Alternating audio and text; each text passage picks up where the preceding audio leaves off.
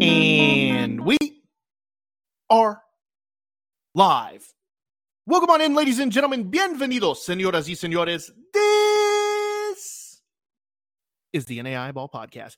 It is season five, episode 10. And just like every single week for the last five seasons, from the end of January to, well, pretty much the middle of June, I am your host, Robbie Gutierrez at RobG1063 on Twitter. If you want to get at me, give me a follow, talk some NAI baseball. Absolutely thrilled to be here with you. We have a jam packed show here on the NAI Ball podcast, and we would like to first and foremost thank our sponsor, the title sponsor of the NAI Ball podcast. That is Off Speed Athletics. Off Speed Athletics, yes, they are the number one, the title sponsor, the main sponsor of NAI Ball podcast. We are absolutely thrilled that they are that. And when it comes to building the brand, there's nobody out there that does it better than our friends over at Offspeed Athletics. Offspeed Athletics can provide your program with high quality sublimated uniforms and apparel for your youth, for your high school, for your collegiate teams. That's right. Offspeed Athletics can help you at every single level for anything you need. It's not just uniforms either, folks. All right. They got the short sleeve hoodies going on for when you're in that Texas summer sun or wherever you are. You know, you've got all of that practice gear, pants, jerseys, anything and everything. Anthony over at Offspeed Athletics can help you with exactly what you need. So do us a favor. Again, if you don't want to do it for me, do it for Cody or do it for Connor.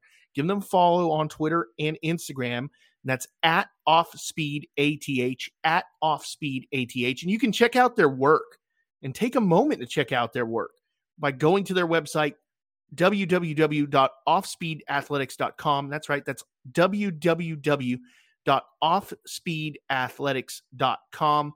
Support the people who support this podcast, and that's Offspeed Athletics, the official title sponsor of the NAI Ball podcast.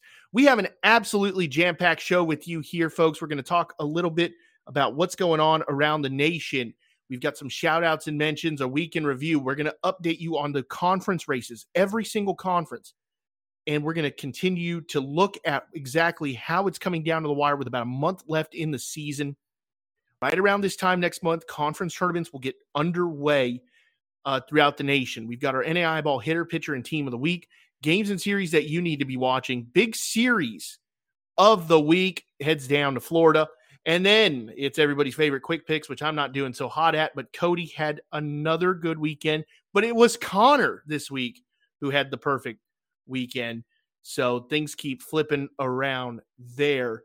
Uh, before we bring in the foremost authority on NAI baseball, Mr. Cody Butler himself, who you can find at NAI Ball on Twitter and Instagram. Cody, if you could have any intro for the show, why would it be Freak a Leak by Petey Pablo? It would actually be Raise Up by Petey Pablo. Uh, oh, that's like one of them. That's a good one. That's a good one. I listened to it as a kid. And take your shirt off, spin around your head like a helicopter. That's Cody, uh, you know, it, it's going to be an interesting week for us here. Uh, I think every week you and I talk about, we've got one week where it's like, man, this is some must see TV. And then we have a week like this that's like, all right, there's some really good uh, matchups in conference uh, play, but it's not like the wildest week ever. It is definitely one of those weeks, but we've still got some big time matchups to talk about this week. And I am super excited uh, to get going with that and see exactly what happens uh, going forward, man. Just a month left in the year before the conference tournament starts.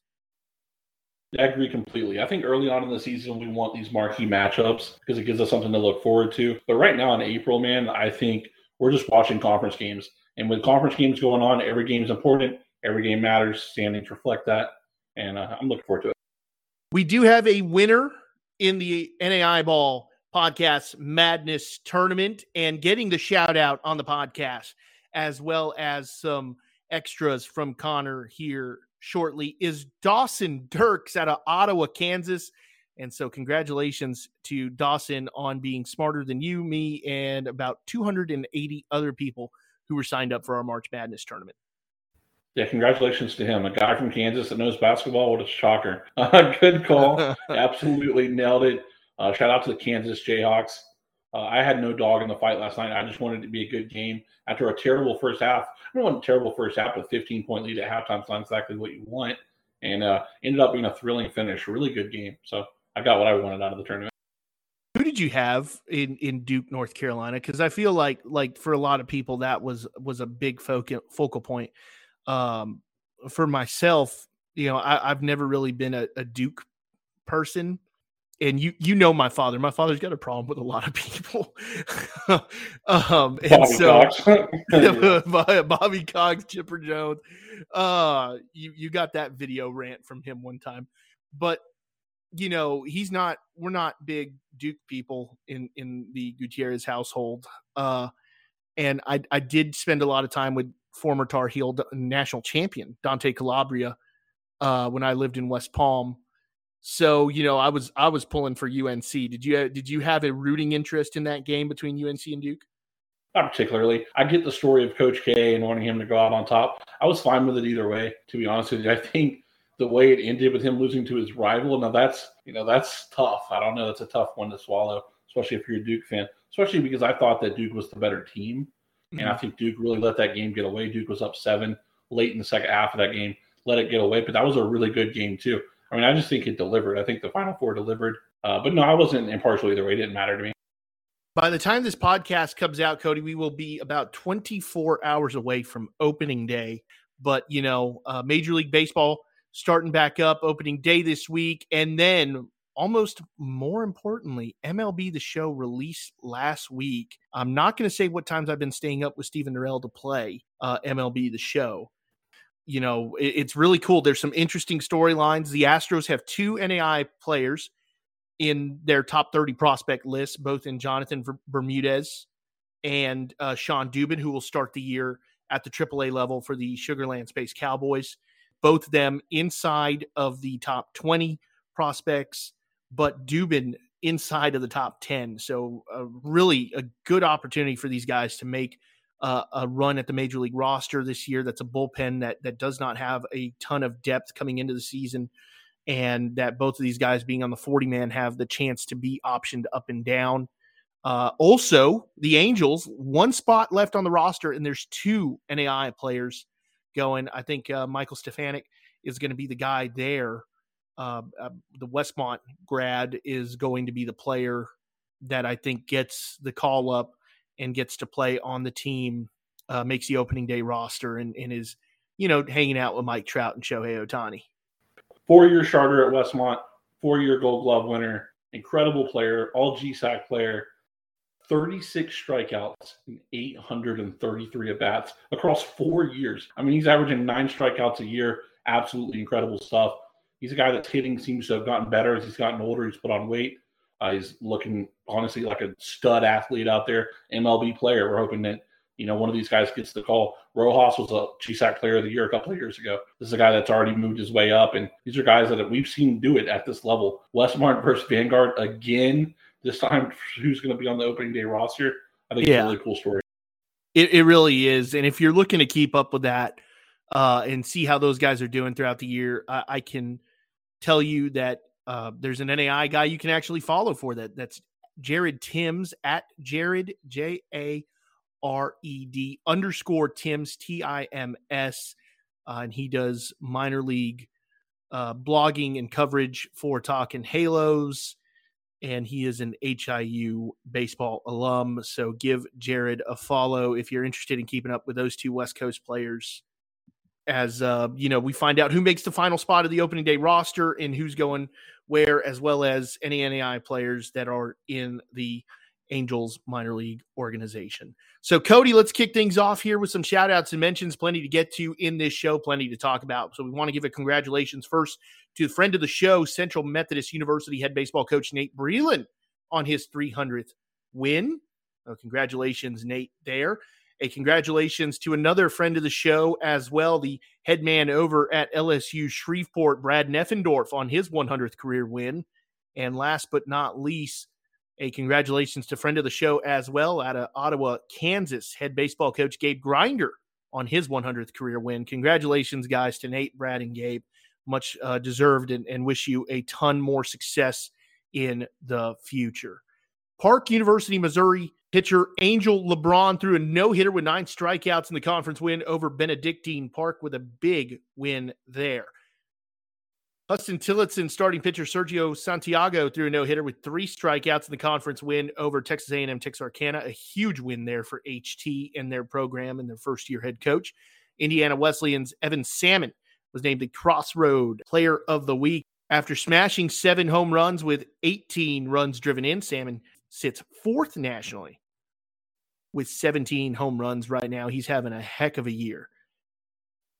Avila's Burley Burrow pitched a nine inning complete game shutout over 19, number 19 McPherson and held the Bulldogs to just four hits. Shawnee State shortstop Jacob Klein hit for the cycle in a win over West Virginia Tech. He tallied 10 hits, 11 runs, and 16 RBIs for the week.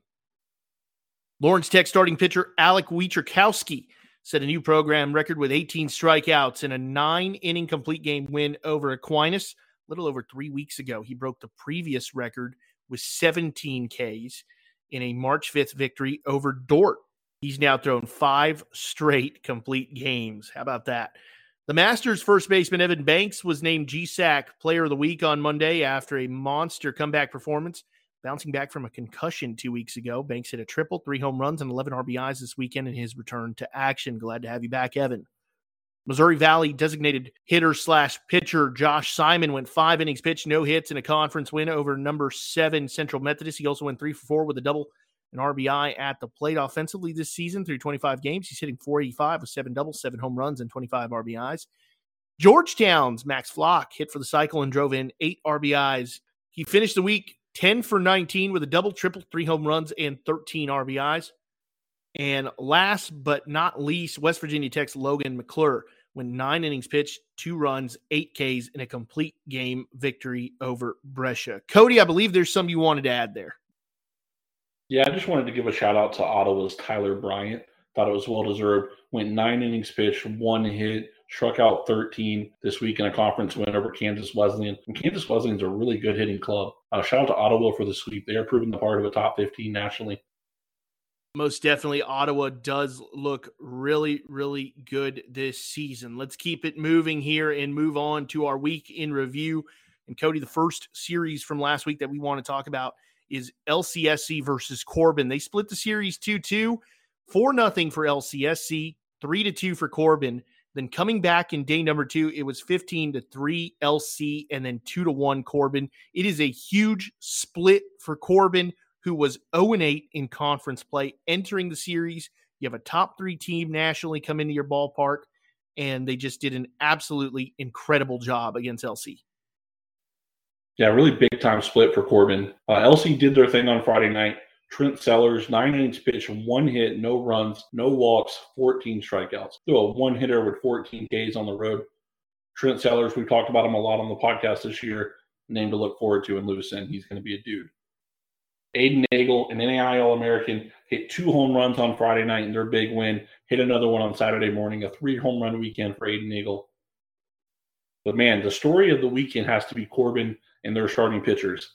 Zach Simon in the morning snapped a 28 game winning streak. Not only is that the longest win streak in LC state history, which is to me, that surprised me. I mean, LC, they're a team that's been winning NAI forever. 28 game winning streak, that's their longest in program history. It snapped the NAI season high. No one's won more than 28 in a row this year in NAI. Zach Simon went out there, nine innings pitched, six hits, one run, eight strikeouts, pitched an absolute gem. And that's what you're going to have to do against this LC team. You're going to need an absolute dude on the mound, like a donkey, that can just get it done. And that's what he did. Zach Simon, the 2021 Cascade Pitcher of the Year, showed why he was in our top five pitchers at the midway point this season. LC on the doubleheader game Riley Way and Luke White, two hometown Lewiston kids. They both put up four RBIs apiece. The offense was just too much in game three. Series finale on Sunday. I actually got up pretty late, but I was able to see this game, thankfully, because it was played out there on the West Coast. But Nate Martin, the Cascade pitcher of the week, absolutely pitched a gem. nine innings pitched, four hits, one run, held LC to four hits. That's a season low all year for LC. Uh, pitched an absolute gem, man. In a, in a two to one game against LC, against that offense, dude, you can make no mistakes. You walk a guy, the next guy hits a home run, and you lose just like that. I mean, you see it all the time with teams like LC. They just come back. They're like a Southeastern. Their offense to hold them down continuously. He didn't allow a hit after the sixth inning. I mean, he just shut them down. Nate Martin pitched an absolute gem.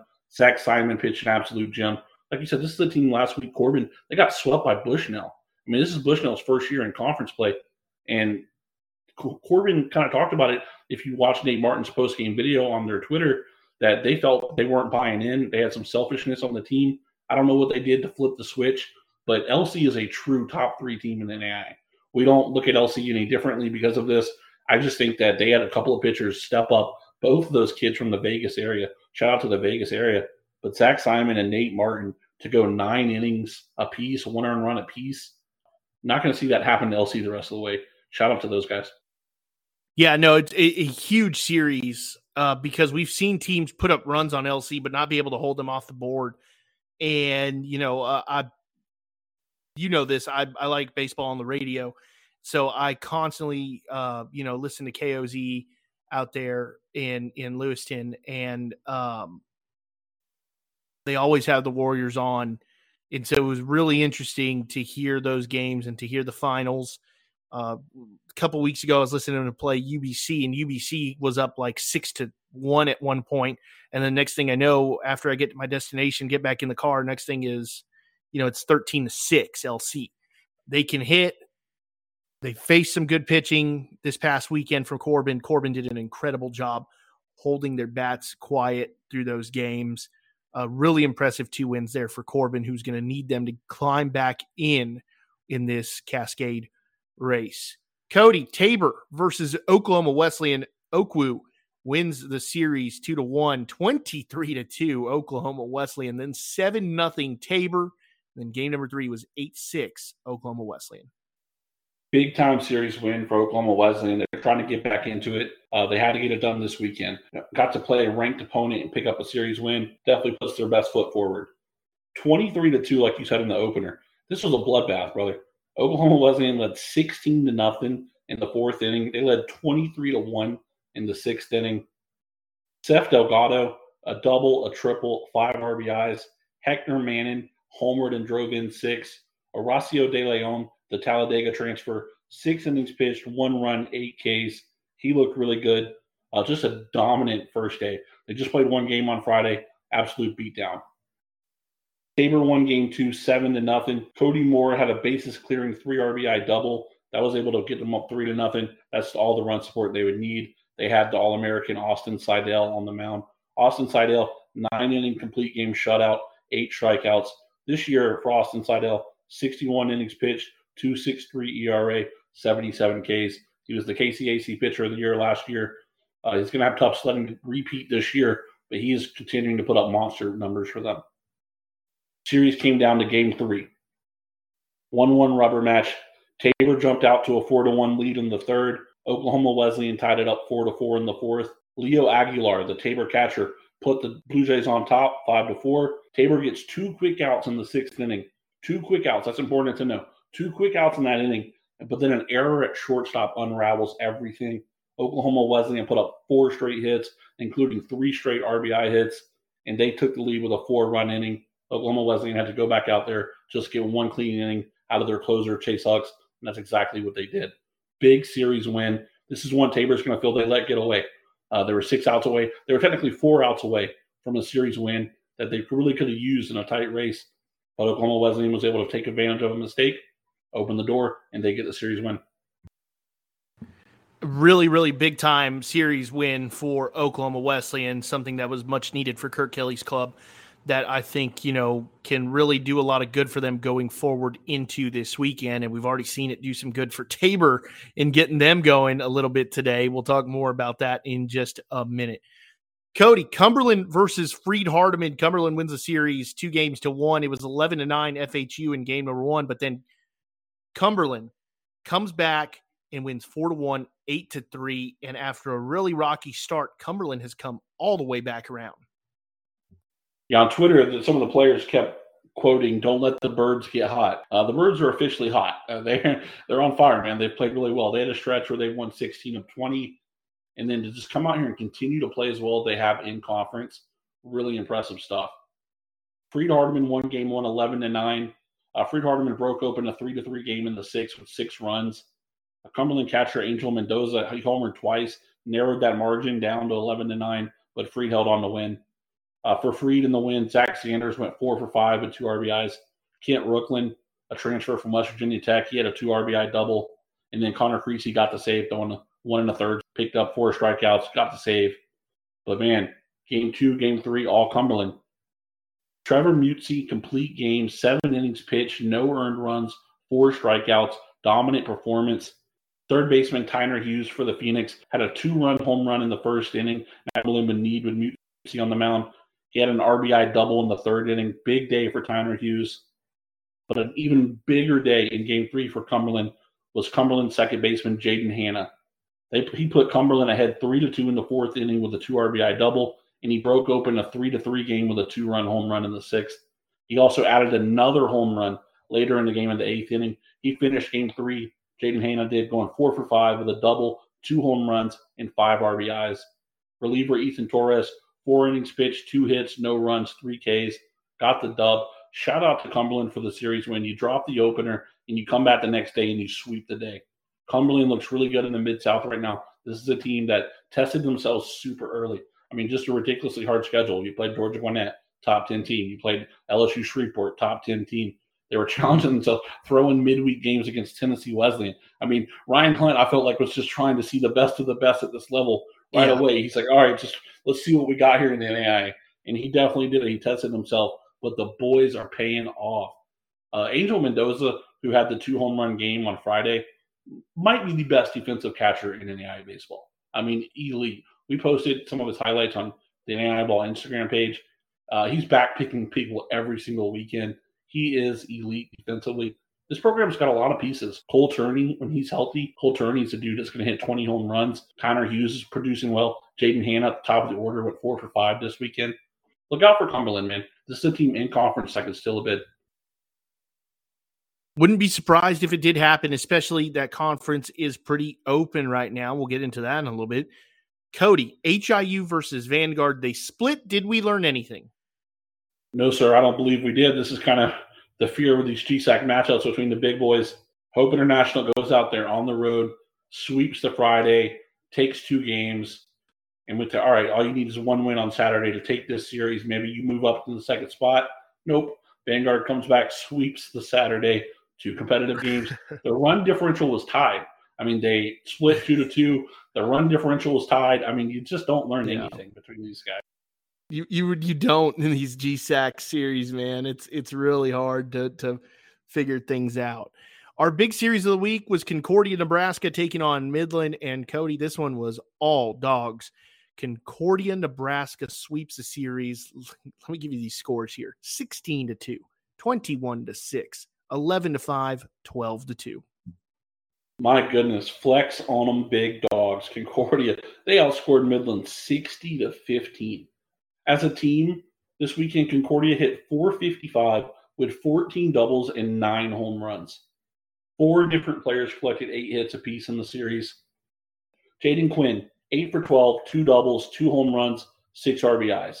Jaden Adams, 8 for 17, three doubles, two home runs, seven RBIs. Keaton Kander, 8 for 16, a home run, eight RBIs. Alec Blakestad, 8 for 14, two doubles, a home run, eight RBIs. I mean, they were just slugging the ball all over the yard. Alex Johnson on the mound, six innings pitched, two runs, four Ks. Caden Johnson, six innings pitched, two hits, eight Ks. Great start by him. They looked the part of the top team in the conference. Them and Doane, man, they always do. We're going to get into it later. I wish they'd played more. We really wish that Concordia and Doane could play more. But Concordia showed there's some separation, man, between them and the rest right now. It's Concordia, Doane, and everybody else right now. Well, let's go ahead and talk about that, Cody. Let's get into conference races, which is really our big kind of discussion part of this show. But as of today, we're going to go over every single conference but one. And we're not going to talk about the Continental or the Association of Independent in, in, you know institutions, whatever they want to call themselves. uh, because that's that's a totally different monster to go over because a lot of those teams don't get to play each other too often. But coming into today, and I know there were some conference matchups today, we're going to take a look at who's in first, who's all around in, in these conferences, and kind of give you a breakdown of of how these teams qualify, and then who's in first right now and who's behind them or in the hunt. 46 teams qualify for the national tournament. One of those is a host bid.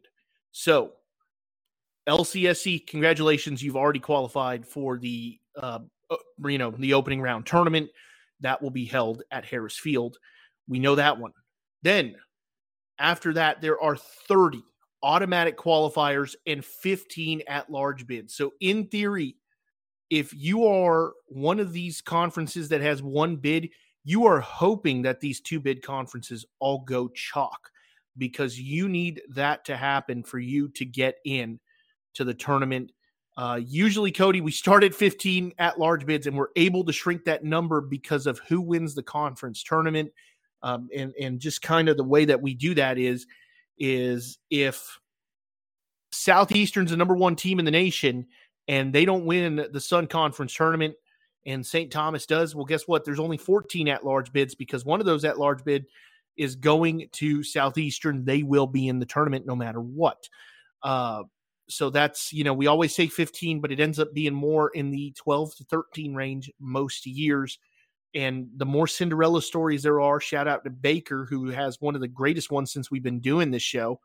Uh, came in from the play in game of the HAAC and then went all the way through to win the tournament. If, you know, there's a Cinderella story, things like that, it's bad for the one bid conferences. It's bad for the teams in the top 25 who don't win their conference. So let's go ahead and jump into this, Cody. But we'll start with a one bid conference. And it is the AMC, the American Midwest. Columbia currently with a one game lead at seven and two over both William Woods, Lyon, and Missouri Baptist. This is an interesting conference because uh, you know, a lot of things have gone back and forth here. Lyon's had some wins over Columbia. Mobap had some wins over Lyon. William Woods has come kind of out of nowhere in this conference. It, it's going to be really interesting as we finish things off. Yeah, so where the one big conferences get tricky is you're picking tournament champions, and it's always tough to pick a tournament champion here. Missouri Baptist is the best pitching team in the conference by a pretty significant margin. They have a 3.75 team ERA. No one else has a ERA under five. Now, when it comes to offense, though, Columbia looks like to have they they're scoring the most runs. I mean, technically, Lyon leads the conference with a 350 batting average, but mm-hmm. Columbia is hitting 311. They have more runs. They're being more productive when they are on the base. The thing that I will give Columbia and Missouri Baptist, a lot of these teams at the top have already played the other top teams. Like they've already, you know, Columbia's played Lyon, Lyon's played Missouri Baptist. Um, it really doesn't matter when you're talking about a conference that doesn't have a regular season champion getting an automatic berth. But I'm really looking forward to seeing how this one plays out because this is three or four teams that you just don't know. Like we thought we would see some separation, at least I did. I thought Missouri Baptist at the beginning of the year was going to come out and be just the best team in this conference. They haven't been. Um, they didn't start the year. Now in conference, they're playing better. They're pitching better. Uh, shout out to Matthew Huss, nine inning complete game shutout the other day. Looked really good. They're starting to pitch really well. But Columbia, Lyon, William Wood, like you said, these are teams that could get hot, play well for three to four days, and take a bid and win this tournament. Can you give me a, a pick? I know I, I want to say earlier in the year you went with Missouri Baptist. I went with Lyon. Are you are you going to stick with that? Yeah, I'll stick with Missouri Baptist because I think they have the best pitching by far in the conference, and I think they're hitting well enough. They're hitting 311 as a team. They're going to start doing better. They're hitting much better, obviously, in conference than out of conference. Out of conference, they're hitting 280 because they tested themselves. They played some good teams. But I think Missouri Baptist, with their frontline starters, give me Mo Bap. I'm going to ride the team I entered with.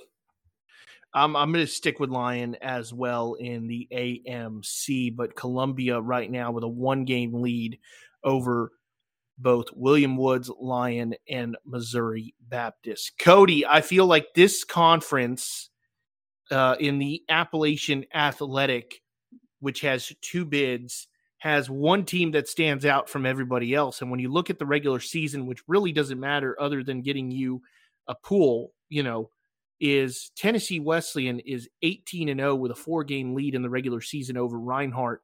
But where the bids come from in this conference are both postseason bids.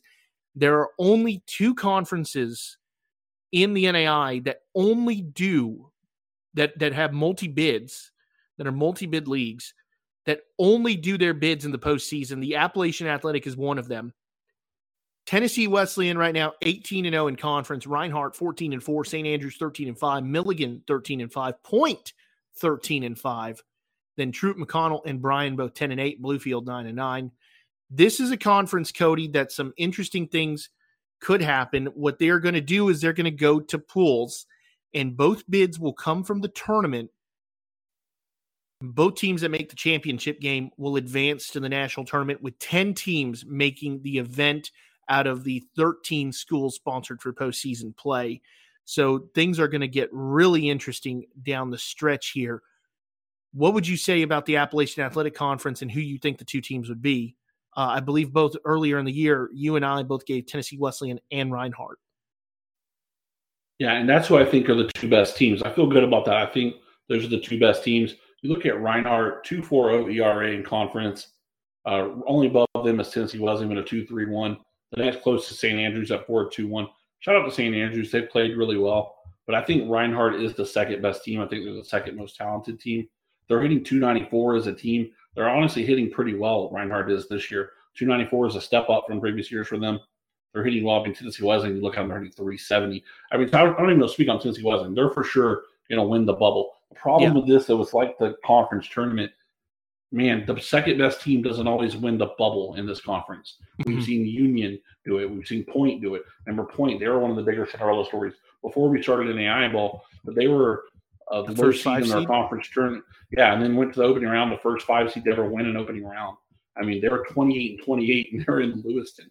Honestly, an incredible story for point back in 2016. But yeah, give me Reinhardt, Pablo Barquero, give me Ethan Foley. Their front line one two starters on the mound are really really good, and I think that's the difference this year. I think Pablo Barquero right now is on a roll where he's throwing nine innings every single week. Uh, Ethan Foley is striking out batters left and right. I like their two starters. You don't have to be better than Tennessee Wesleyan. That's the thing. You just don't want to be in the pod with Tennessee Wesleyan. I think that's the big thing. As long as they finish outside of that pod, and I think they will, as long as they keep winning conference games, uh, give me those two teams. Yeah, I'm I'm gonna 100% agree with you on that, man. I, I think it's gonna be those two teams, uh, both Tennessee Wesleyan. I think they're just one of the best teams in the nation, bar none. I mean, I've got them as at number two and ten to Lewiston, uh, which we'll have an updated one of those next week. And then Reinhardt has really played is playing their best baseball as of late, and it, it's to be really hard to keep them out. It is a tough spot, and again, you never it's never a comfortable feeling. I remember 2013, uh, waiting to hear back on whether you know where we would be, even though we were top 10 team.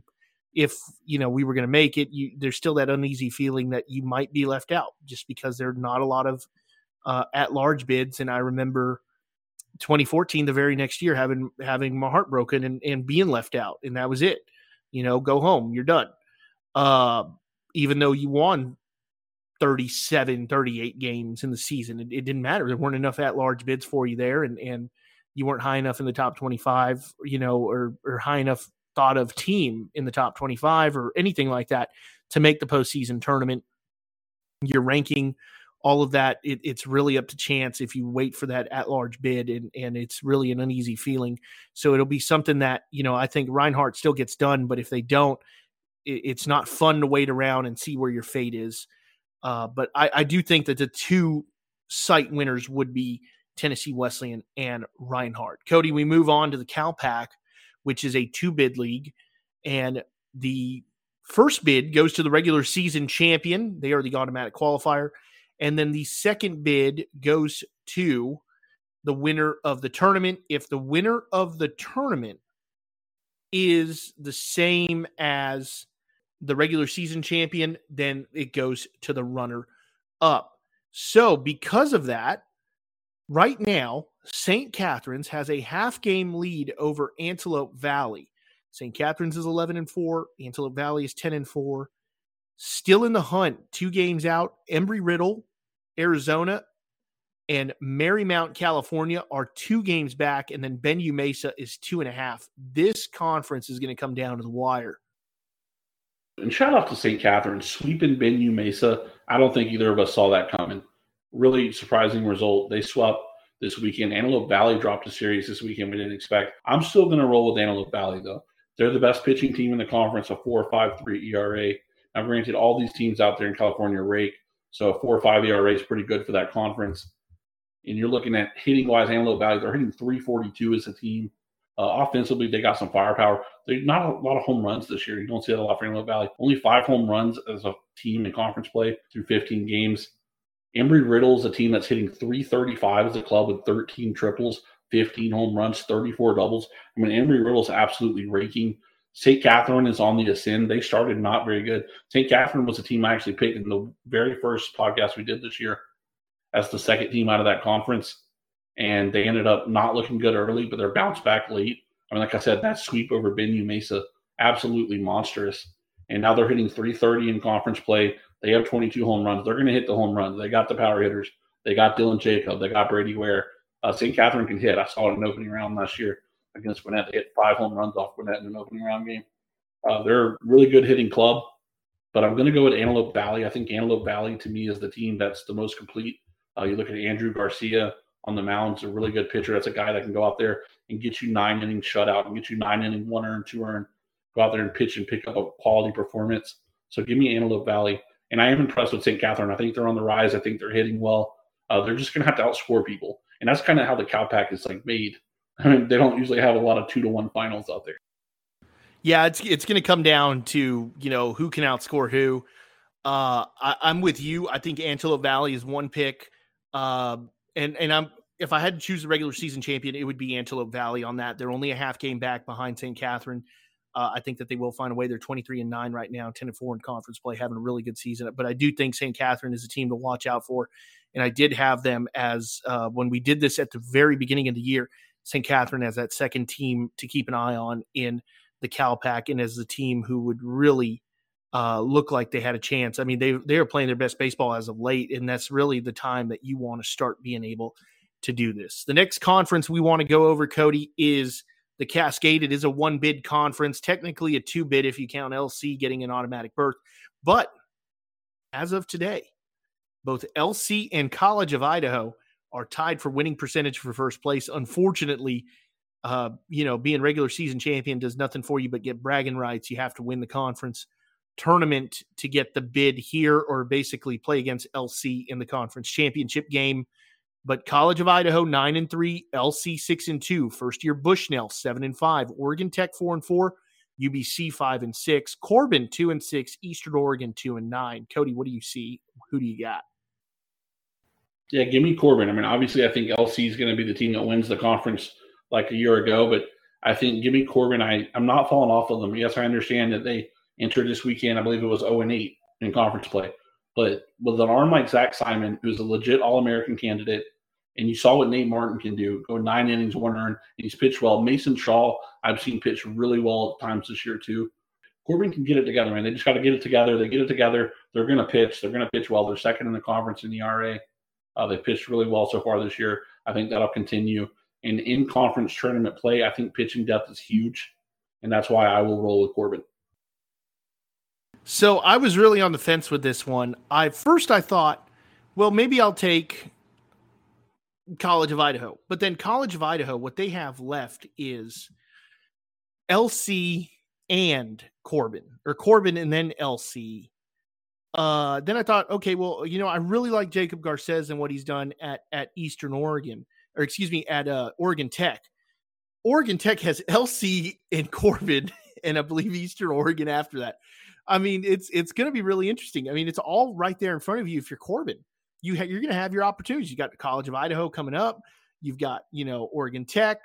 Um, so you know what? I mean, Cody, that's a big jump there from two and six for for Corban. I, I, know they have probably one of the best arms in the conference, and and the Cascade was the only conference that had two arms in our midseason watch list for pitcher of the year, uh, with Trent Sellers from LC as well as Zach Simon from Corban, just having just, I mean, Cody, just an incredible season. They were the only conference that had two arms like that. Uh, it's all there for Corban. I am going to take Oregon Tech just because I, I like Jacob Garces, and that's who I took earlier in the year.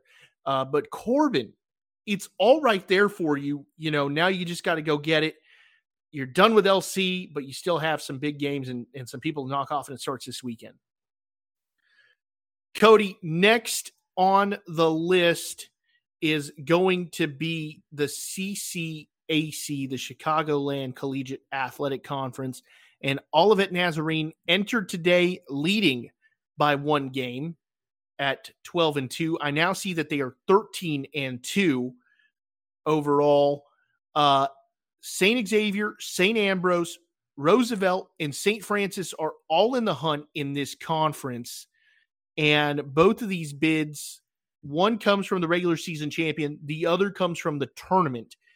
Really interesting here because St. Ambrose and St. Xavier played today. St. Ambrose, uh, you know, very competitive matchups with St. Xavier. I, I, know they won the first game. Not sure as of the time that we were recording the show what happened in the second, but entering today 4 5 when we were are recording today's show, Olivet Nazarene with at least at least a one game lead in this conference. Yeah, I'm going to go with the teams I've been on all year, and that's Olivet Nazarene and St. Xavier. Uh, right now, Olivet Nazarene, I feel more comfortable about them winning the conference than I probably have at any point this year. Uh, Ethan Underwood has continued to pitch like an absolute ace, like we thought he would. Uh, this is a guy that was outstanding last season. He has a 1.90 ERA in 52 innings this season. Aaron Gustafson has a 3.5 ERA in 53 innings. He's punched out 62 and 53. Uh, you look at their catcher Tyler Wheeler. He's hitting 350 with eight home runs this season. Uh, they just to me looked apart. They've started to separate themselves, especially in conference play. I think they've started to look really, really good as a conference as a whole. I think Olivet Nazarene is going to punch their ticket by winning the regular season. But give me St. Xavier still to get that second bid. And I think it's a narrow margin. I don't think there's like a huge separation between honestly any of these teams. I think maybe right. between Olivet Nazarene and the bottom is a separation. But between like four or five teams, the CCAC is pretty deep. I think for a team that gets uh, the conference that's going to get overlooked, it's a Northern Conference. So they're naturally just going to get overlooked, just like the Big Ten is in baseball and NCAA. But I think this is a quality, a pretty deep conference. And I think Olivet Nazarene and I think there's a couple of different teams like St. Ambrose. St. Ambrose is a team that we were pretty high on coming into the season. I mean, they're doing pretty well. They're hitting 278 as a team. Give me Olivet Nazarene. They're hitting 358 as a team in conference. I mean, that's absolutely elite. They have a 279 ERA. That's elite. They're the best hitting team. They're the best pitching team. For sure, give me all Olivet Nazarene. And uh, I'll take St. Xavier with my flyer pick. Yeah, I, am going to do the same and say, give me Olivet Nazarene, but I'm going to take St. Ambrose as as the other pick.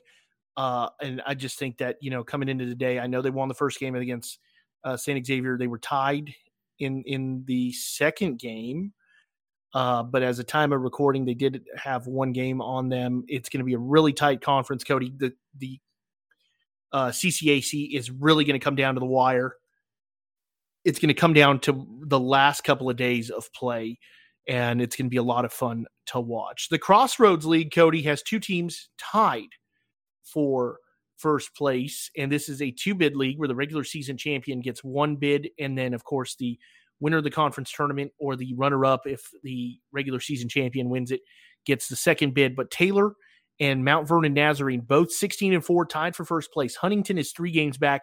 Indiana Wesleyan is four games back really important note for this weekend, Cody, is that Huntington and Indiana Wesleyan will actually play each other this weekend. We are one week away from Mount Vernon Nazarene and Taylor, which will be a epic series, something to keep an eye on uh, for the Crossroads League automatic qualifying bid. But Taylor and Mount Vernon Nazarene right now with a three game lead on Huntington. Huntington and Indiana Wesleyan. Indiana Wesleyan trying to climb back in it. Huntington with a chance to really knock out Indiana Wesleyan.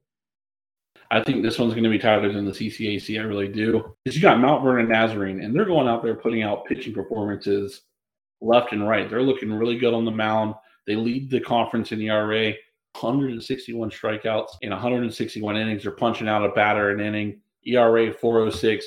Really liking what I'm seeing out of Mount Vernon Nazarene. Usually it's Taylor, the team but the clear best ERA. This one's Mount Vernon Nazarene. So you got Mount Vernon Nazarene at 406. The next closest is Taylor at 480. So I mean, it's a pretty big jump there. I mean, Indiana Wesleyan has the best offense. Uh, they returned so many guys. We knew their offense was going to be the best in conference this year. They're hitting 331 as a team. They got 25 home runs, 48 doubles. They thump it, man. 48 doubles in 20 games. It's outrageous. I really like Indiana Wesleyan because I really like their offense. And I'm still big on Taylor. The two teams we were going into this was Indiana Wesleyan and Taylor. Mount Vernon Nazarene has obviously jumped up with their pitching performances. The stuff they've done on the mound has been really impressive. But I'm going to lean with the two that got us here. Give me Indiana Wesleyan. Give me Taylor to the two teams to take bids here. I think uh, you know we're going to learn a lot in a week when Taylor and Mount Vernon Nazarene play each other. If they continue to be tied, uh, Taylor's got Spring Arbor, who's not who's I, I want to say is in fifth right now in the Crossroads League, um, and I think that that's going to be really really interesting to see coming down here to the wire. Uh, especially next week with just about two weeks left in the season when Taylor and Mount Vernon Nazarene play. Those are the two teams I'm going to take Taylor and Mount Vernon Nazarene as my Crossroads League representative, and I'm going to take Taylor as the regular season champion. Cody, the one that we have no idea about is pretty much a t- three team race in the most cannibalistic conference in America. It is the GSAC. It is a one bid conference. Westmont with a three game lead, according to the GSAC website, uh, on both Vanguard and HIU at 23 and 5. Winning the regular season does nothing for you.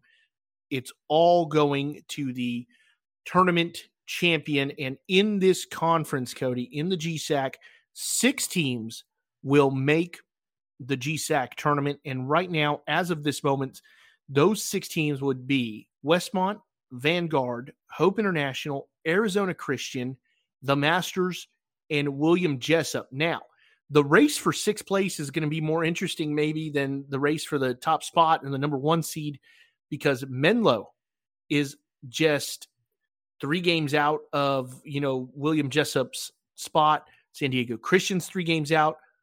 Ottawa, Arizona, one game out of that sixth spot. Really going to be interesting to see what happens uh, for that last spot. But one team here in this conference, who are you going to take? I'll be honest with you. I don't know if there's a conference I'm less confident in than this one. When there's one spot between these three elite national powers that like I just don't have a clue. I don't have a clue, man. So you got Westmont, they lead the conference in ERA. They got a 408, but Vanguard's right behind them with a 424. Hope is right there with a 460. You're looking offensively, Hope is the best offensive team. They've scored the most runs. They have a 328 average. They're doing the best offensively, but Vanguard's right there. 306 average, 171 runs. Now, all these teams have played the same amount of games, except Westmont, who has four games up on them. But man, I, I really don't know. They all hit home runs. The home run differential is 27, 25 to 21. It's between Vanguard, Hope, and Westmont. I went with Westmont. They do have the best pitching, but it's slight. It's very slight. You're starting to see it. I don't know, man. I see when you look at this, I think Hope International has the best pitcher in Hector Garcia. Yes, we've seen what he can do. That he they have the best pitcher. Uh, Greg Lamb is starting to get on fire. Shout out to Greg Lamb, Dog Water Podcast. He says we're getting better. We appreciate that. We're always trying to improve for our fans and listeners. And I don't know, man. Something tells me Hope International might win this tournament. But I went with Westmont. I hate. Can I change midseason? Do we do that? Give me yeah. Hope International. Yeah, we'll change. Okay. Yeah, give me Hope International. I think they're actually going to win the tournament now. I do. I, I think I'm I'm going to stick with Vanguard for the moment. Uh, we just again we have not learned anything from this conference. It's like you said, if you had to rank these conferences by confidence of who you think was going to win, this would be dead last. It'd be dead last.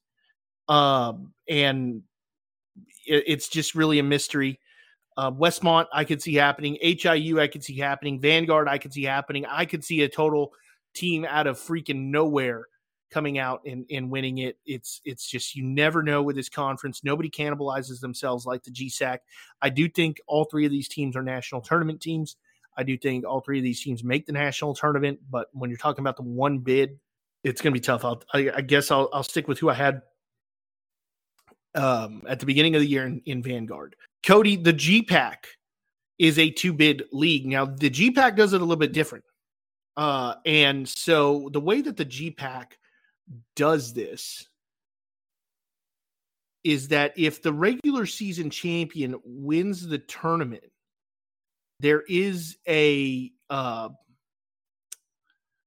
a you know an asterisk here. So let's say Concordia wins the GPAC tournament. Well, Concordia wins it over Mount Marty, but Doane finishes second in the conference. The bid goes to Doane instead of Mount Marty, and Concordia and Doane are the two representatives. So the way this works is that the regular season champion gets one bid, and then the tournament champion gets the other. If the regular season champion wins the tournament, the bid will go to the second place team in the regular season. So as of right now, the two teams are tied for first place in Doane and Concordia, Nebraska. Both of them tied for first at 11 and 1.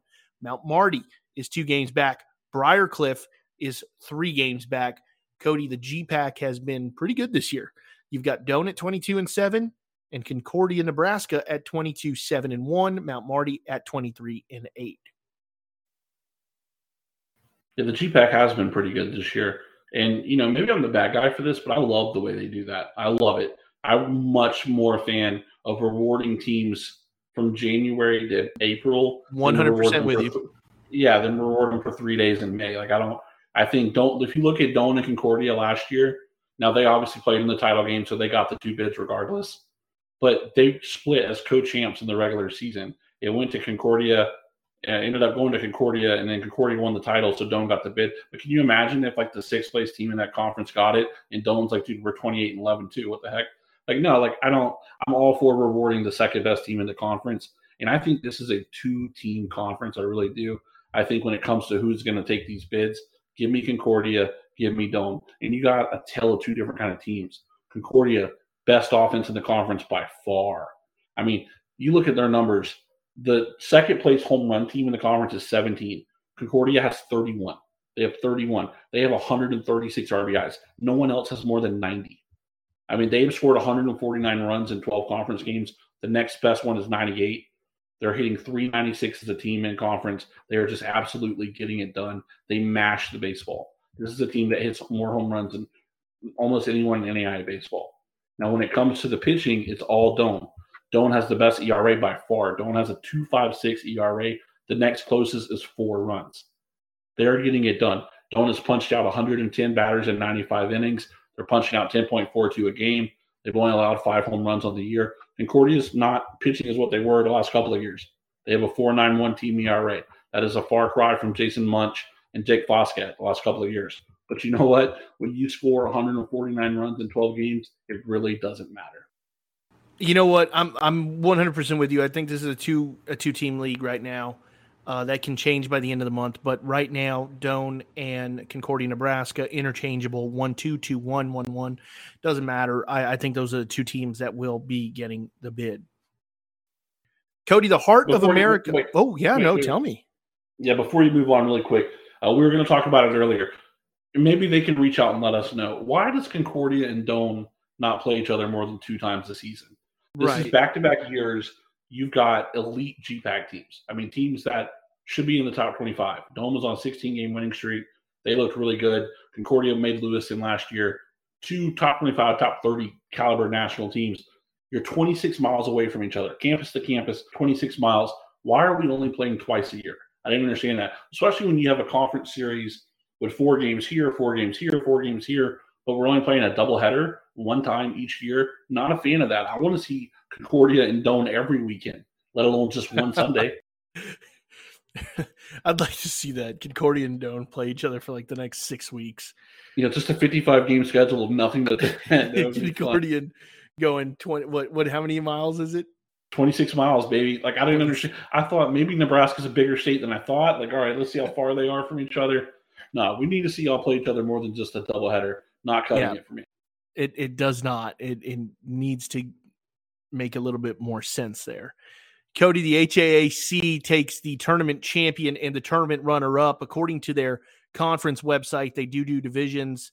Uh, in the North, Mount Mercy is 11 and 3 in first place in their conference. Clark is one game back. In the South, CMU is 13 and 3 in first place in the South Division with MNU trailing one game back.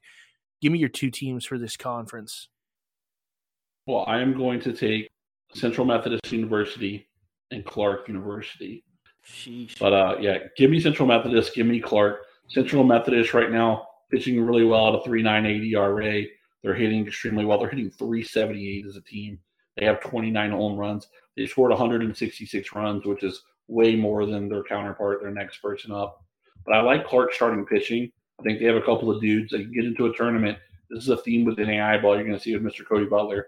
That good pitching. I'm picking good pitching and just quality starting pitching, like three or four starters. It's hard that's to come really, by. Yeah, it's like that's what like really helps you win a conference tournament because yeah, like you said before, and you say it all the time. Everybody has one dude. Everybody's got a guy. Like you got a guy that hey, go give me the ball, Jimmy, and he'll win the game for you. But it's like what happens on Monday, Tuesday, and Wednesday.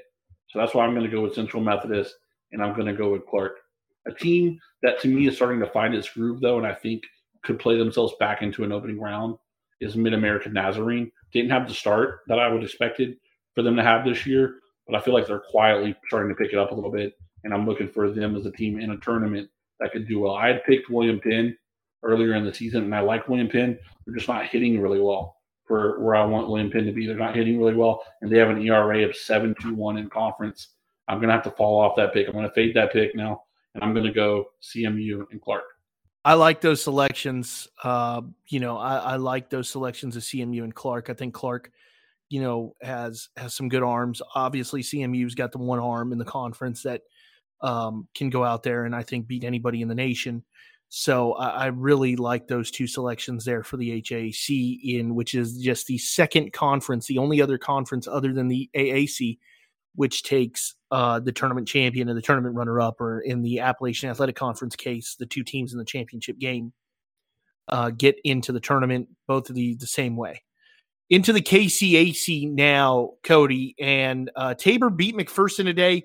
Again, these are just based off of entering today. These are not updated, but and actually, I'm going to give you the updated version. I lied. Ottawa is 16 and three in conference. So, you know, don't look at the show sheet, Cody. I'm letting you know now. Ottawa is 16 and 3. McPherson, Tabor, and Friends are all 15 and 4, one game back. Oklahoma Wesleyan is uh, far behind, as well as Kansas Wesleyan. But this is a two bid conference, and the regular season champion gets one. So give me your regular season champion, and then give me the other team you think is going to make the tournament well, picking the second team as a theme is going to be really hard to do. I like Ottawa. I think they're starting pitching. Stephen Norrell, uh, absolutely incredible ace, just incredible ace. Tyler Bryant has pitched like an ace. So it's like you're running out there with two aces. Hector Sepulveda, I know Robbie, you say I don't, I say his name funky, but he's been really good as their number three, striking out over 10 a game per K9. Uh, Ottawa, to me, the best pitching team in the conference. Uh, it's not even close. They look really, really good. They have a 3.14 ERA. That's about a run better than the next closest counterpoint, number two in Bethany. I think Ottawa's also a team that's getting it done offensively. I think they're the most complete team. They're second offensively. They're hitting 324 as a team. They have 37 home runs in 19 games. I mean, that's basically two a game. Tabor offensively, 348, insane numbers 348, 40 home runs, absolutely getting it done dropped the series. Oklahoma Wesleyan bounced back. And like I said, that was so close, man. That's an error away from not losing that series, and then they're on their way. I don't. It's hard to pick a tournament baseball who could get hot. I think Oklahoma Wesleyan, if they sneak in there with some of the guys they have, Kellen Brothers, Cody Muncie, don't let Oklahoma Wesleyan get hot. I think York's played some good baseball. York's a team. We were just talking about Doane. They erased a 13 run deficit the other day to Doane. York's playing pretty well this year. McPherson looks really good. They're a top 20 team. McPherson is probably going to be my pick. As I say them for last. I like McPherson this year. They're hitting 312 as a team. They absolutely crushed the baseball 45 doubles, 33 home runs in only 19 baseball games. That's absolutely insane. But give me those three. McPherson, they got a 4.90 ERA. As long as they outscore you, which is what they want to do, I think they can. I'll take Ottawa. I'll take McPherson. I think this is a three bid league, Cody. When it comes down to it, uh, I, I, think they're going to get three three teams in. I just think that that's the way it's going to go, and I think any combination of Ottawa, McPherson, McPherson, Tabor, Tabor, Ottawa, you know, Tabor, McPherson, whatever. I think they get three teams in, and I think that you know, uh, those are the three favorites. Could you see Friends, Oklahoma Wesleyan, Kansas Wesleyan make a deep run down the stretch? It's going to have to be a deep run, uh, just because you know those resumes are are not the same as the other three teams, and um, that that's going to be really interesting to watch. But Tabor with a huge win today, so those standings are updated. So it, it's really tight for that two spot in the conference tournament. The regular season champion getting an automatic bid in that one will be interesting to see how that shakes out down the road in this conference tournament. Moving on to the Mid South Conference, which is a two bid conference going to the regular season champion as well as the tournament champion. Georgetown currently in first place at 12 and 3. Cumberland is just a half game back at 11 and 3. Freed Hardeman, one and a half games back. And then UC is four games back. Tell me about the Mid South. Georgetown 12 and 3 in first place. Can we talk about that too? Why Georgetown is not rated ahead of Cumberland's, who they are five games better in conference? I don't understand. I think that should be mentioned. I think that's an error. I mean, I think Georgetown is being severely handicapped. I think you're taking a team that could be in a top 25, and when you don't put them in the top three in your conference, they're not going to get to be ranked in the top 25.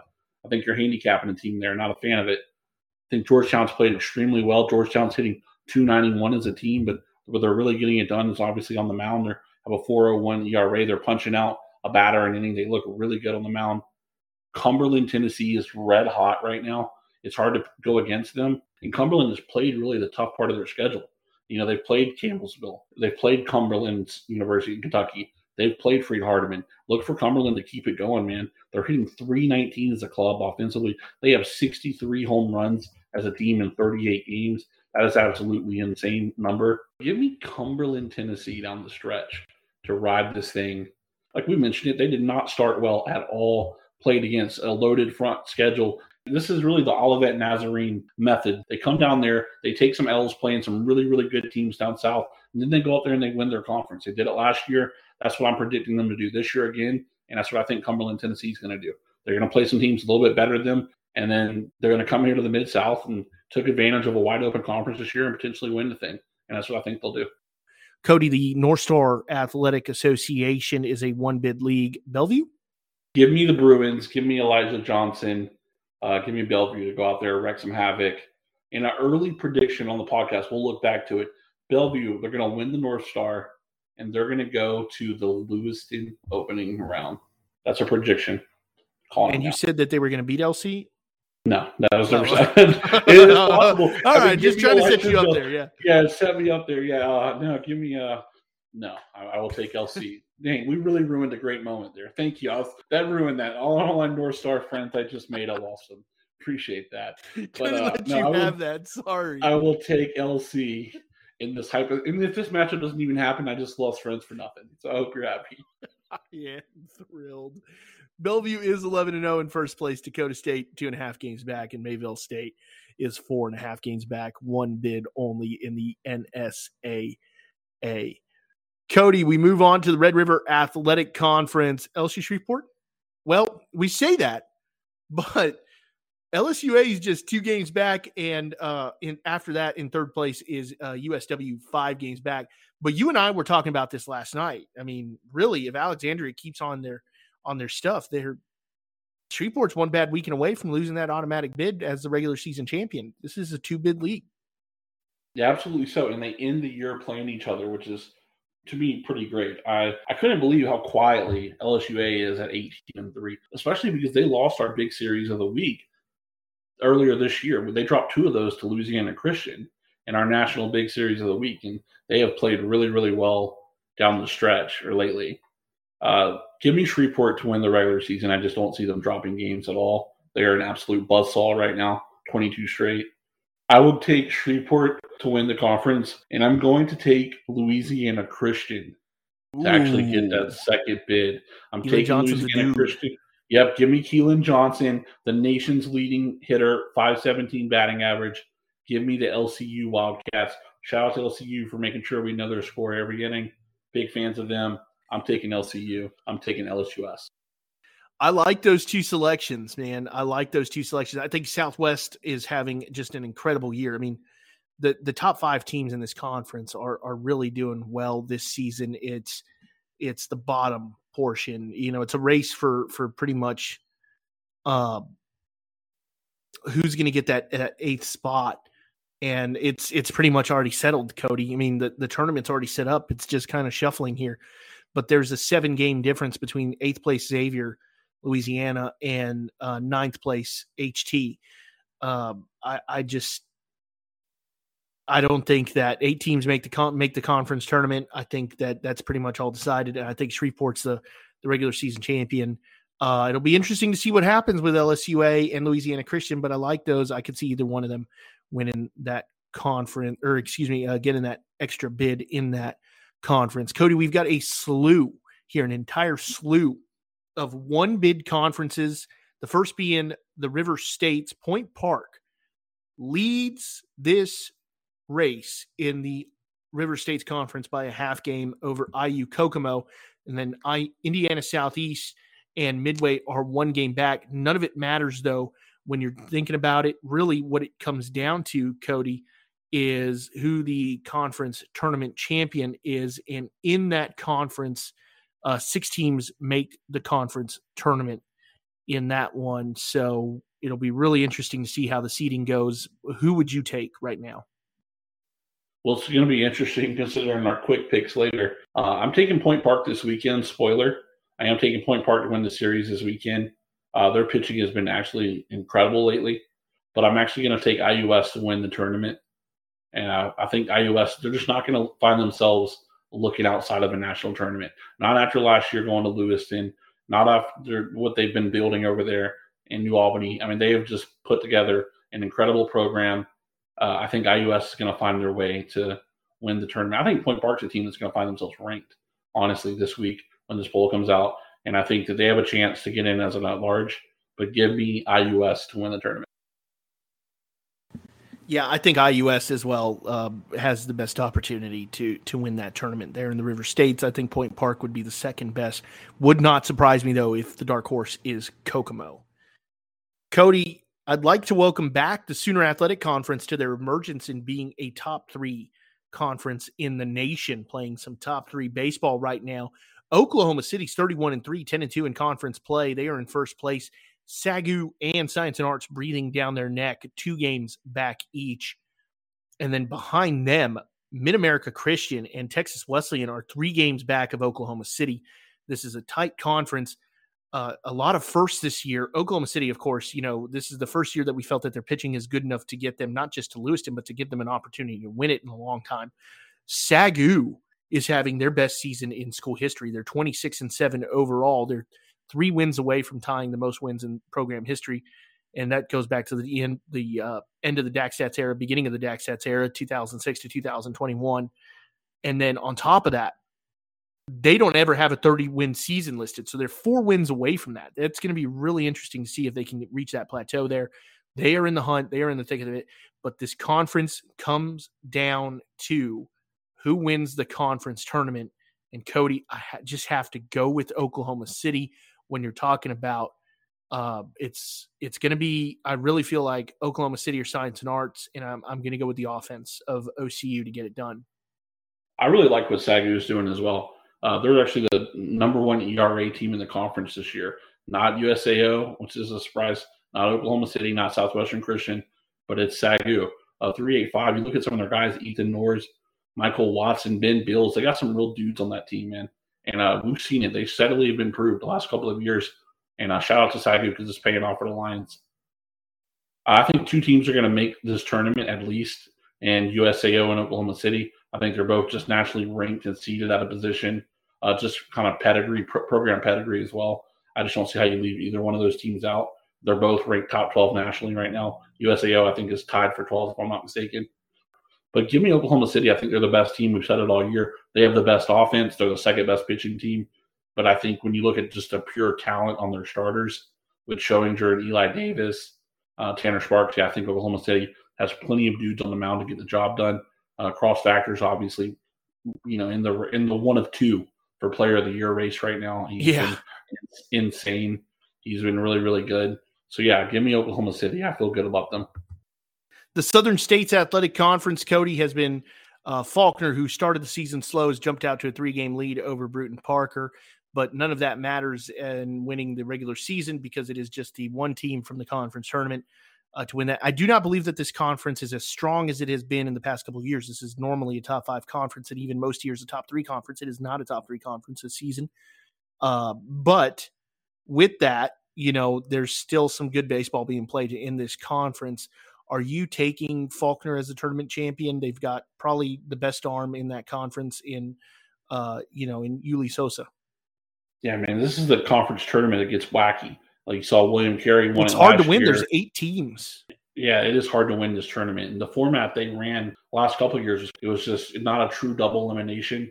Before it was you get to the final, you can go undefeated, and if you lose that Saturday, you're done. Like it's over and that's that's bitten. I know it's bitten Faulkner a couple of times in the past. It is a true double elimination tournament this year, though, where even the champion has to be beat twice on that Saturday. Uh, so I will go with Faulkner, but I think it's open. I think Faulkner's the best team in the conference. I feel good about that. I think they're going to finish comfortably ahead of everyone else in the regular season. I really do. I think Yuli Sosa has been a top five pitcher in NAIA baseball this year. He's been an absolute dog. He looks incredible. This is a guy that looked really, really good last year and he looks way better this season.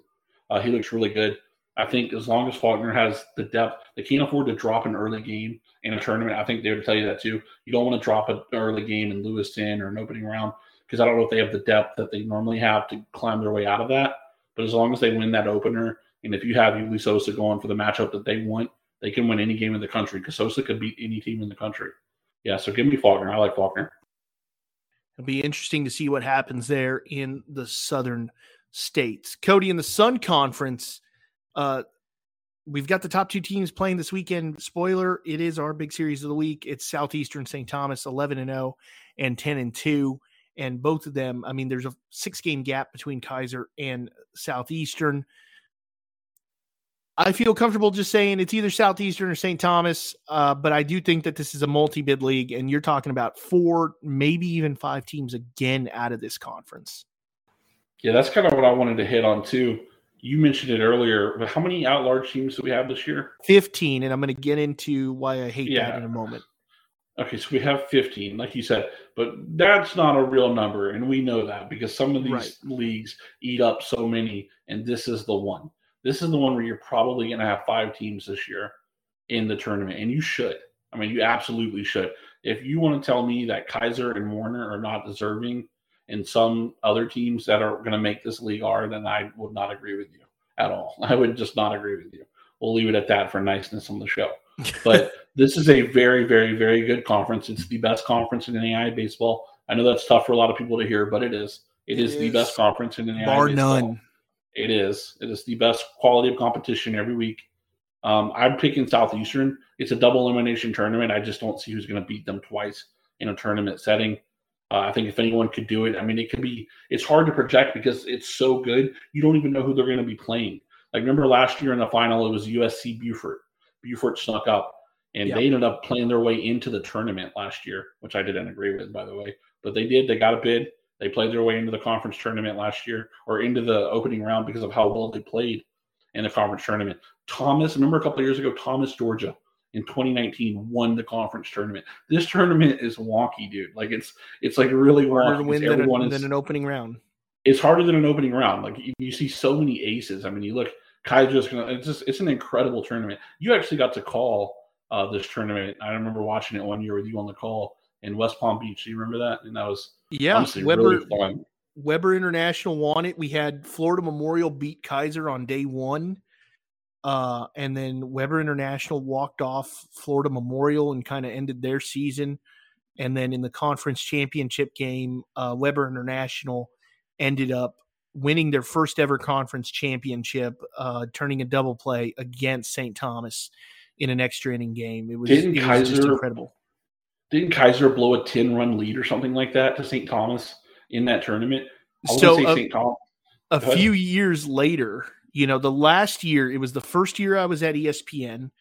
And uh, it was the first year I was at ESPN and the last year that that tournament was held in Fort Myers. Uh, I know that St. Thomas blew a 10 run lead to Keiser, and it was capped off uh, with a Jack Curtis uh, walk off home run. And there are highlights of that. Ross does an incredible job at KU. Uh, roll roll Seahawks, but you know it's it's one of those things that there are video there is video of that in uh, on YouTube if you want to check that out. Uh, that was one of the cooler moments, cooler comebacks, and I remember watching that game, keeping up with that game at the ESPN radio studio, and just losing my freaking mind uh, during that. It was it was really incredible. I've gotten to call some in just absolute uh, ridiculous games. I mean, thank, thankfully, I lived down the street from ballpark at the Palm Beaches at the time because I mean, you start the day early, you know, 10 a.m. or so, and you're not going home till well after midnight. It's it's long. There's a lot of games, but it is some of the best baseball tournament baseball in the nation. Yeah, I could not agree more. Uh, I'm picking Southeastern to win the conference, uh, win the conference tournament. Obviously, they're our number one team in the nation. They're the NAI's number one team. But I think there's so many teams deserving.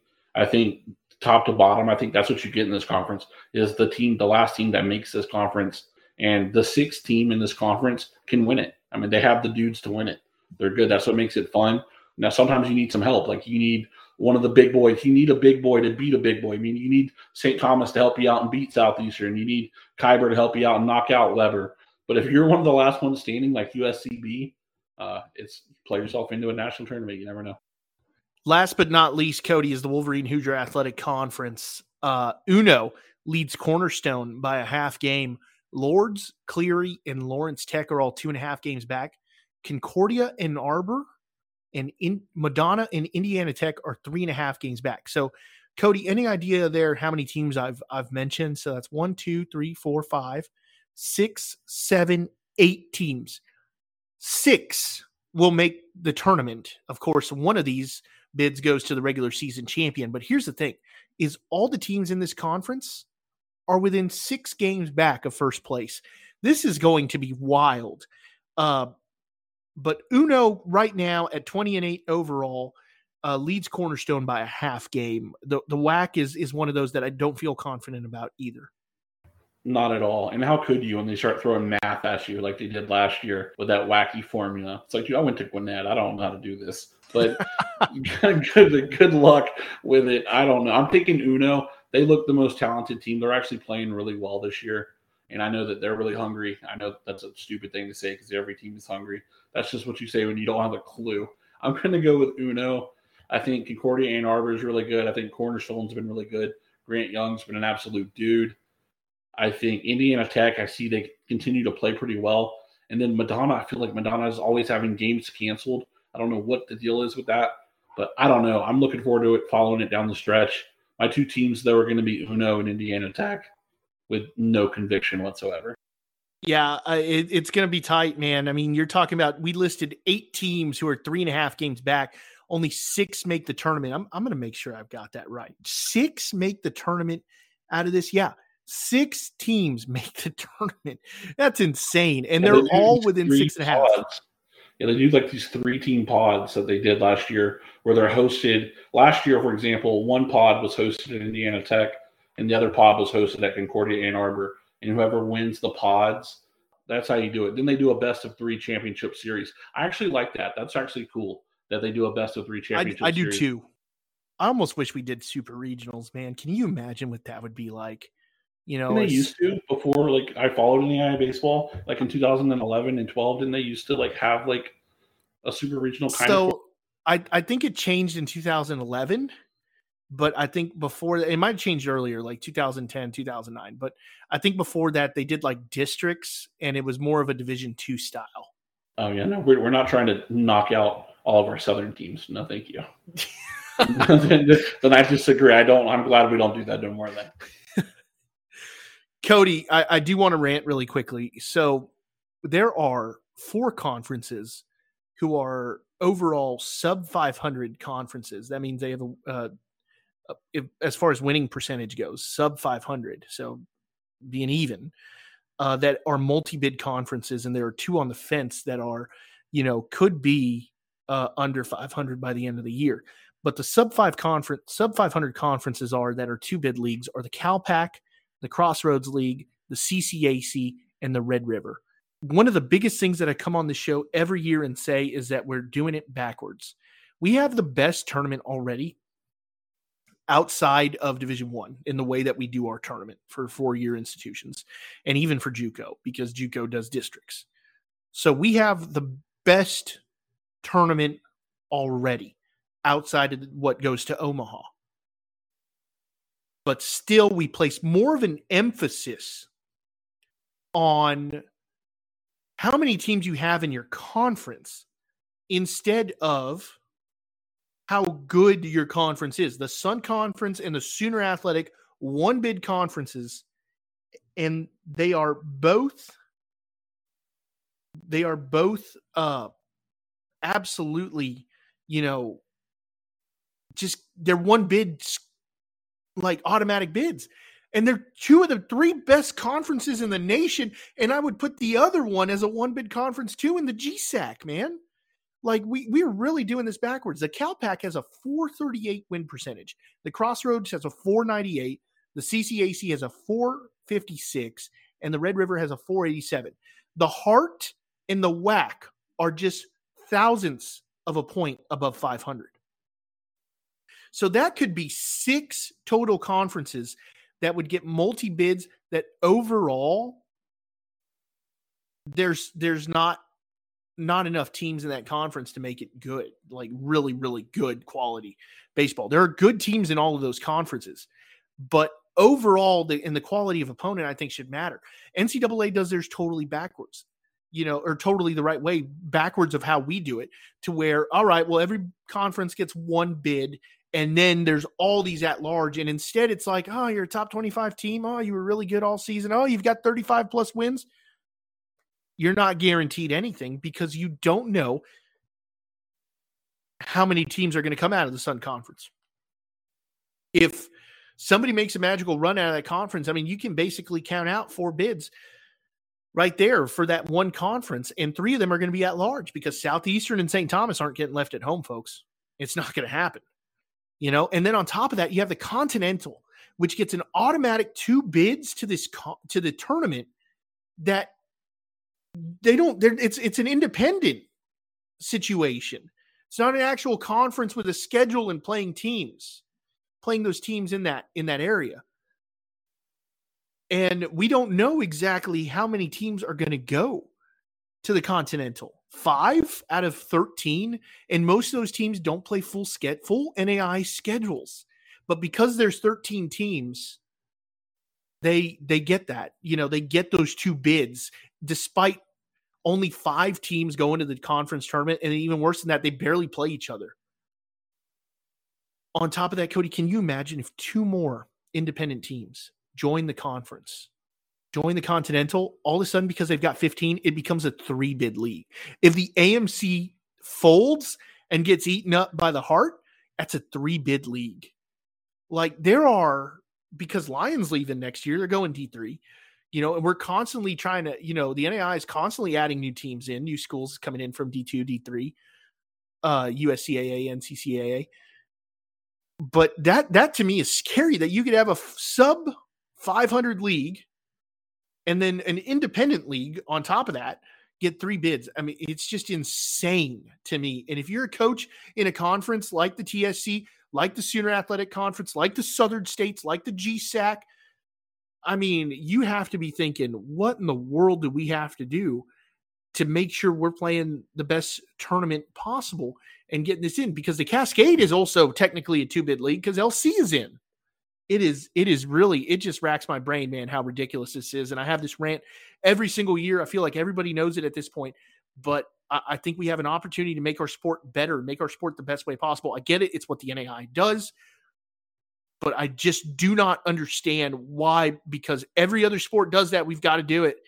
And the fact that the Continental or the AII or whatever they want to be known day in, day out, as would be a three bid league if they just add one or two more teams is absolutely horrific to me, knowing that, you know, a, a lot of the teams in that conference do not play full schedules. You take a look at it right now, and in that conference. Morris has played 16 games. Bacone is winless. Lincoln Christian is winless.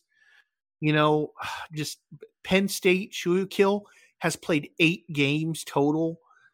Um, there are two teams in that conference with, with you, winning winning records. Are you telling me that you're not looking forward to the 2024 Crowley Ridge to Lewiston World Series run and sneaking in as the third the third place team and the Continental getting sent over to Faulkner? I mean, who uh, who goes? Who goes? Iowa Wesleyan, Fisher, Georgia Gwinnett. I think they're going to go. I think Iowa Wesleyan's going to go. Crowley's Ridge. I, how do you decide that? Crowley's Ridge will be back. Do? Shout out to the Pioneers. Um, no, I'm with you, man. I think this whole 10 team threshold is so dumb because, like, we could get on here and hurt some feelings, but you know, 10 teams in one conference. it's, you know, like you said, it's all about equality, I guess, but every conference is not equal. Like you said, the Southern, it's really the Sun Conference and the GSAC that stand out the most when you look at this with the one team. I mean, obviously, you could throw in the Sooner too, because they're the, when it comes to baseball. But I can't speak for all NAI sports, but I would imagine that the Sun Conference and the GSAC are good at every NAI sport. I would be surprised if they're not. I mean, I just would be. I, you're telling me they don't have good basketball teams in one of those? Maybe, maybe not. I don't know, but I would imagine that the teams in Florida and California are pretty athletic, pretty talented. I'm just basing that off me, the guy that grows up in Georgia high school football state hotbed, Florida and California, pretty good hotbed for athletes, pretty good hotbed for talent. Um, it's I'm not a fan of it. Obviously, the Continental having two leagues is a joke. Potentially having three would be just horrendous. I mean, the Heart Conference having three would be come on, man. I mean, we're stretching it a little bit now to where it's getting a bit ridiculous. But also, I will say this though: I'm way more okay with the Heart having three than the Continental having three. So I will say we'll put that on the record. I think right. I just think that those yeah those are the two closest examples to having three. I know that there are some conferences with 13 out there. I mean, the WHAC could it, it, up their teams, but I think if the AMC was to fold with a, a number of teams leaving the conference, uh, as well as some other things that might happen in that conference overall, you know, the heart would make the most sense as to where some of those teams go. Of course, if, I, if I'm a Sooner Athletic, I'm reaching out to like Missouri Baptist yesterday um, and trying to get back to 10 teams and, and then adding a really good ball club out of there. Uh, so, you know, it's, it's just, I don't know, man. I, I just think that we can do this so much better. And I'm glad we did took one step in the right direction. But again, what does it matter if we take a step in the right direction? LC no longer is the automatic bid. They still have an automatic bid to the tournament. You know, do they deserve it this year? 100%. Were they in no matter what? Absolutely. But they still get an automatic bid in a way to the tournament. On top of that, some of these uh, opening round tournaments are going to have four teams. Like Lewiston is only guaranteed four teams. Like it, the the rules are different in places, and it, it's just like, all right, you know what? We we've done this. LC no longer has an automatic pass to the World Series. We're good to go. Everything else is fine, and it's not. It's not. So it's just you know, if I was a TSC coach, knowing how good the baseball is in my conference in the Sooner Athletic, the top three conferences by my own uh, thing is is is going to be really good. And if you need to cut this from the show, absolutely go ahead. Uh, Cody, let's move on here to our players of the month, or else we are going to have a two hour show. Uh, but our players of the month are brought to you by our friends over at Pitch Pro, the new sponsor of the NAI Ball Podcast. Player of the Week and Month awards is Pitch Pro. Pitch Pro is the leading provider of portable mounds for both USSSA and Major League Baseball, designed for both indoor and outdoor use. Pitch Pro, brought to you by Aeroform. Portable mounds are built for easy storage. They come with a 10 year warranty. They aren't made from cheap phones. They don't move and they are lightweight. Look, do us a favor. Check them out for yourself on Twitter at Aeroform Athletic. That's at Aeroform Athletic and see for yourself, or on Instagram at Aeroform underscore athletics, and then check out their website at www.aeroformathletics.com. Pitch Pro is a platform is the platform provider for the MLB Home Run Derby every year. So give them a follow and support the people who support us. Pitch Pro, your home for your next portable mound. Cody, our NAI ball hitter of the month is Central Methodist University Robbie Merced, who hit 526, 20 hits, 20 runs, three doubles, 10 home runs, 29 RBIs, walked 17 times, with a 636 OBP and a 1395 slugging percentage. He just edged out cross factor for that award. Yeah, Robbie Merced was absolutely sensational. I mean, he's probably our front runner for National Player of the Year. We've kind of said that now for a long time running. Uh, just insane. Started the season off with an insane weekend, and he's just continued his pace every single weekend. Uh, playing a tough position at shortstop looks really good there. The offensive numbers are just ridiculous. You read them off. I mean, 10 home runs in a month. My gosh, hitting over 500, 526. Uh, Robbie Merced can't say enough about him. Absolutely insane. I think he's been so far our front runner for player of the year. Cody, our pitcher of the month brought to you by Pitch Pro is Southeastern University left-handed pitcher Rob Adams. Five starts, five and zero, one complete game, twenty-seven innings pitched, thirteen hits, one run, one earned, five walks, thirty-one strikeouts, ten point three three K per nine, and a .33 ERA. The dude is legit. Yeah, I mean he's a must-see TV stream, whatever you want to call it. I mean every time Rob Adams is pitching, I'm watching. He's been the best pitcher in NAIA baseball this season and he's putting together one of the best seasons we've seen since we started this at NAIA ball. I mean, he's putting together literally an incredible season. He has an ERA less than 0.5. I mean, it's just absolutely insane. Uh, shout out to Rob Adams, who continues to get it done. I'm looking forward to seeing what he can do. His competition level is about to step up. He's going to pitch against St. Thomas this weekend. He's got to pitch against Keiser. He'll do the conference tournament. He'll pitch in an opening round. And if we're lucky, hopefully we'll get to see him out in Lewiston because this guy's been a real gem this season. Absolutely agree there. And then our team of the month, Cody, is LSU Shreveport, 22 0 in the month of March. Longest winning streak in NAIA baseball right now. Shreveport is absolutely rolling. They look really good. Shout out to the pilots. I think they have a chance to move up to number three by the time this podcast comes out. Maybe they'll stay at number four. Either way, they're going to get a really good seed going into the national tournament, and they deserve it. They've looked incredible this year.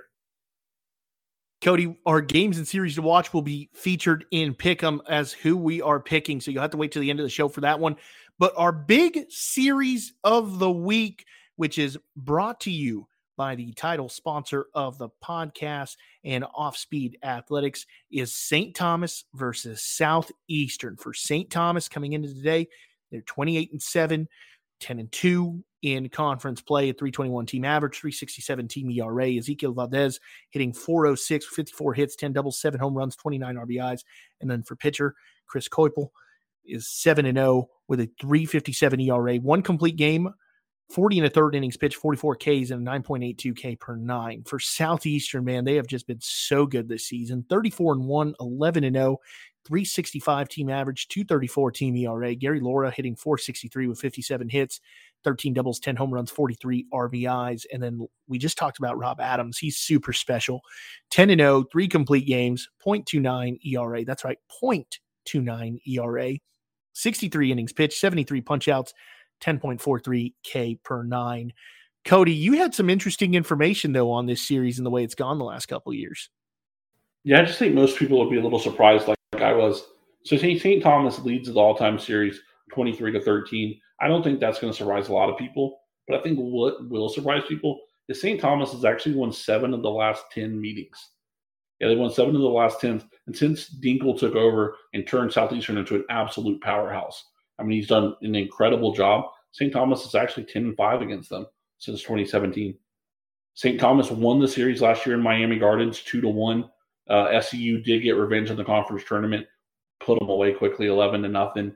But this is a series they played in 2019. St. Thomas swept all three back in 2019. Really interesting to see that. I mean, not many people can say they're seven and three in their last 10 against this SEU program. This is going to be the biggest series in the nation. It is going to be must see, you know, television if you're in this conference, Cody. I mean, this is huge. We've been waiting, we wait for series like this all year long. Yeah, absolutely. So this is actually our third time making this our big series of the week. This is the third year we've done this. We did this in 2021, obviously 2019, and this year. So this is a big time matchup, marquee matchup. These are two blue bloods. Uh, these are two teams that we know are going to be in an opening round. Doesn't matter what happens the rest of the way. These two are making an opening round. I'm 100% confident of it. Uh, they're going to happen. These are two teams that can potentially make Lewiston, and I'm really looking forward to this matchup. I think this will be the best test we get to see for Rob Adams. We hype him up all the time. I'm how excited to see how Gio Soto is going to do. Gio Soto for St. Thomas has pitched really, really well. Crosby Bringhurst, a dude from Oklahoma Wesleyan, been a really good guy on the bump for them. He's stepped over to St. Thomas. Welcome to the show, dude. You're about to play the number one team in the nation. Like I think this is going to be a big time matchup at Southeastern. Uh, we'll be tuned in. We'll be watching all three games. It will be something we are tuned into. Cody, quick picks right here, right now. You, me, and Connor. Oklahoma Wesleyan versus McPherson. Uh, Connor's got McPherson. You are going to take McPherson. Is that correct? Yeah, shout out. Give me the Bulldogs. Give me McPherson in a tight two to one series. So I was going to take McPherson as well. I just want the record to show this, but I need to get a game up on y'all somewhere. So give me Kirk Kelly and the Eagles of Oklahoma Wesleyan in that one. Uh, I, I'm definitely needing to get get a game up on that. I just want to say that originally I was going to pick McPherson. I, I really enjoyed both of these head coaches. Keiser versus Warner. I have to go with Keiser. I'm a Seahawk. Uh, you know that's that's where I I worked. That's where I coached. Uh, Connor is going to take Keiser. Who are you going to take, Cody? I'm going to take Warner here, taking a five. This is a really good matchup, and uh, this is one for seeding when it comes to their conference, fourth or fifth, which obviously affects where you're going to be in the national poll. This is a pretty big matchup. I really don't know. This is a really close one, but give me Warner in a two to one series win. Point Park IUS, one of the best rivalries in NAI baseball, is going to happen this weekend. Connor and I are both taking the Grenadiers, but you've got something a little bit different. Yeah, I'm taking the Pioneers. I'm taking Point Park here, man. Uh, these are the two blue bloods of the River States Conference, two best teams by far years past and this year. Give me Point Park this weekend, but like I said earlier, I do think IUS is going to get revenge in that conference tournament. St. Andrews versus Montreat in uh, two teams in the AAC. Cody, Connor, and I are taking uh, St. Andrews. What you got? Yeah, give me a sweep for the Knights. I like SAU. I like St. Andrews. They're playing well right now. Montreat had a really good start to the year, playing some tough teams. Had Reinhardt last weekend. Got St. Andrews this weekend. Just been a little bit of a tough sledding for them. Uh, give me St. Andrews. Indiana Wesleyan versus Huntington. You and Connor are going to take Indiana Wesleyan, right? I am. I mean, if they're going to get into it, it's now or never. Can't keep putting it off. Wouldn't be surprised if it's a 2 2 split, though. Hate four game series in one band. yeah, we're not big fans of those. Uh, I need games on y'all, Huntington. It is. And then Southeastern St. Thomas, our big series of the week. I've got Southeastern. Connor took Southeastern. Are you going to make it a sweep? Yes, sir. Give me Southeastern. Though it would not surprise me if it's not a sweep on the field. It would not surprise me if right, it's not a series win. I know what you meant. Yeah, I know what you meant. But right, uh, give me Southeastern with a series win. I told you my line of thinking. Rob Adams is going to go out there and get a win. That means you're going to have to beat them twice in the doubleheader. I just don't like it. Give me SEU. Well, Cody, man, we had a jam-packed show, and uh, I wouldn't want to be the person editing this one. Not that we've had a lot of mess ups; it's just going to be a long one. Thank you for all that you do, by the way, on that. and, uh, but man, alive, I, I definitely think that that this show's got tons of information. We literally went over every single conference, who we think the bids are going to be. I mean, just one of our more information-packed shows this year. Absolutely, man. I think it was a great week. I think it's fun to go through these conference races and kind of just me and you go back and forth and give our thoughts on it. People listening obviously care about our thoughts. And yeah, it's a fun show and we can give love to everybody, not just the Southeasterns of the world. It is it is a lot of fun. I love these shows. I know that they're a little bit longer and I know that that's, you know, uh, we come into every week thinking we got to go under an hour and we never do. Um, but it, it, is great to talk about everybody. And we've got uh, at least one more talk about everybody show coming up when we do the conference tournament rundown preview uh, towards, you know, basically the beginning of April. Really excited, man, for everything going on. Really excited for the way that that the season is progressing. So uh, definitely, definitely, definitely ready to get going and get this weekend underway. So that'll do it for us here. For all of your new stat scores and information, make sure you check out Cody. Hit him up at NAI Ball on Twitter and Instagram. And for all of your new stat scores and information that you might need, you know, and for myself, Robbie Gutierrez, the host of the NAI Ball podcast, you can find me at RobG1063. Be sure you are you are subscribing, rating, and downloading the show every single week. Get somebody else you know to do it as well, and then have them find somebody else and do it. Rinse, repeat, do it, do it again. And that's how we climb into these charts. Really, really appreciate y'all who listen week in, week out to the show and uh, who, you know, let us know your thoughts as well. We're always interested in that. So that'll do it for us here this week. It's been season five, episode 10 for Connor Darnell, Cody Butler. I'm Robbie Gutierrez. We will talk to you again next week. Have a great day and an even better tomorrow.